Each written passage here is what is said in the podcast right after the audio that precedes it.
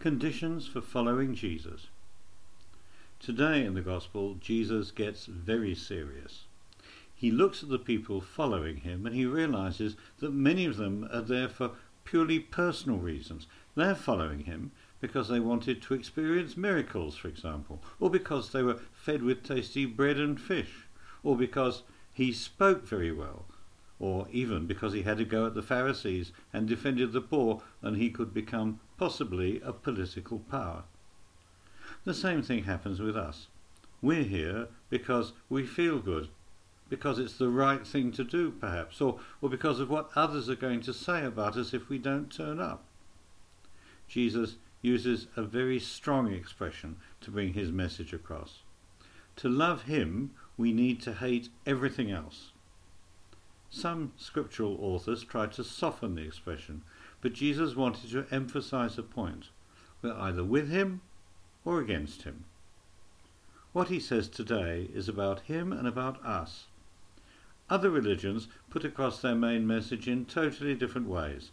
Most religious leaders, Buddha, Mohammed, or Luther, gave us some ideas to follow, some doctrine to uphold, but none of them commanded us to love them.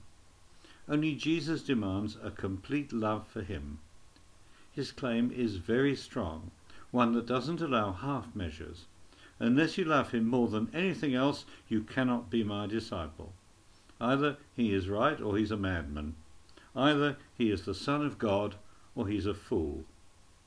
In the light of what he says, we have to make a choice. If he's right, everything else takes second place. And of course, he is right. We are created for Him, and we have experienced that it is only in following Him that we are truly happy, that He is the only one who can fill all the desires of our souls. We know it in the depth of our hearts. To put Him first, we need to acknowledge what is taking the place of Jesus in our lives. We need to be sincere. There are other things in our lives that don't belong to Jesus, and we should slowly, through a good examination of conscience, find out what they are and bring them to Jesus, or if necessary, get rid of them. We should react against what is holding us back, against what is not allowing us to become closer to Him. We have the example of the saints that managed to win their war against themselves. St. Francis of Assisi was dependent on his father. He gave everything back to him, even his clothes, and was naked in front of everyone. St. Thomas Aquinas had to fight against his family, who didn't want him to become a Dominican. They locked him up in a castle for a year, and he had to escape. St. Catherine of Siena didn't want to marry the husband her mother had prepared for her. She cut her beautiful hair off, and the husband to be didn't want to marry a bald girl. St. Anthony, when his parents died, sold all his possessions and went to the desert.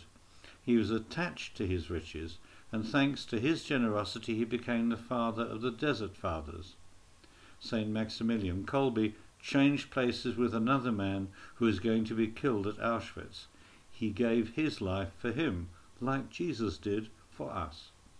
We don't need to go to these extremes, but we have things in our lives that don't belong to Jesus we can ask Mary, our mother, to help us to give them back to him.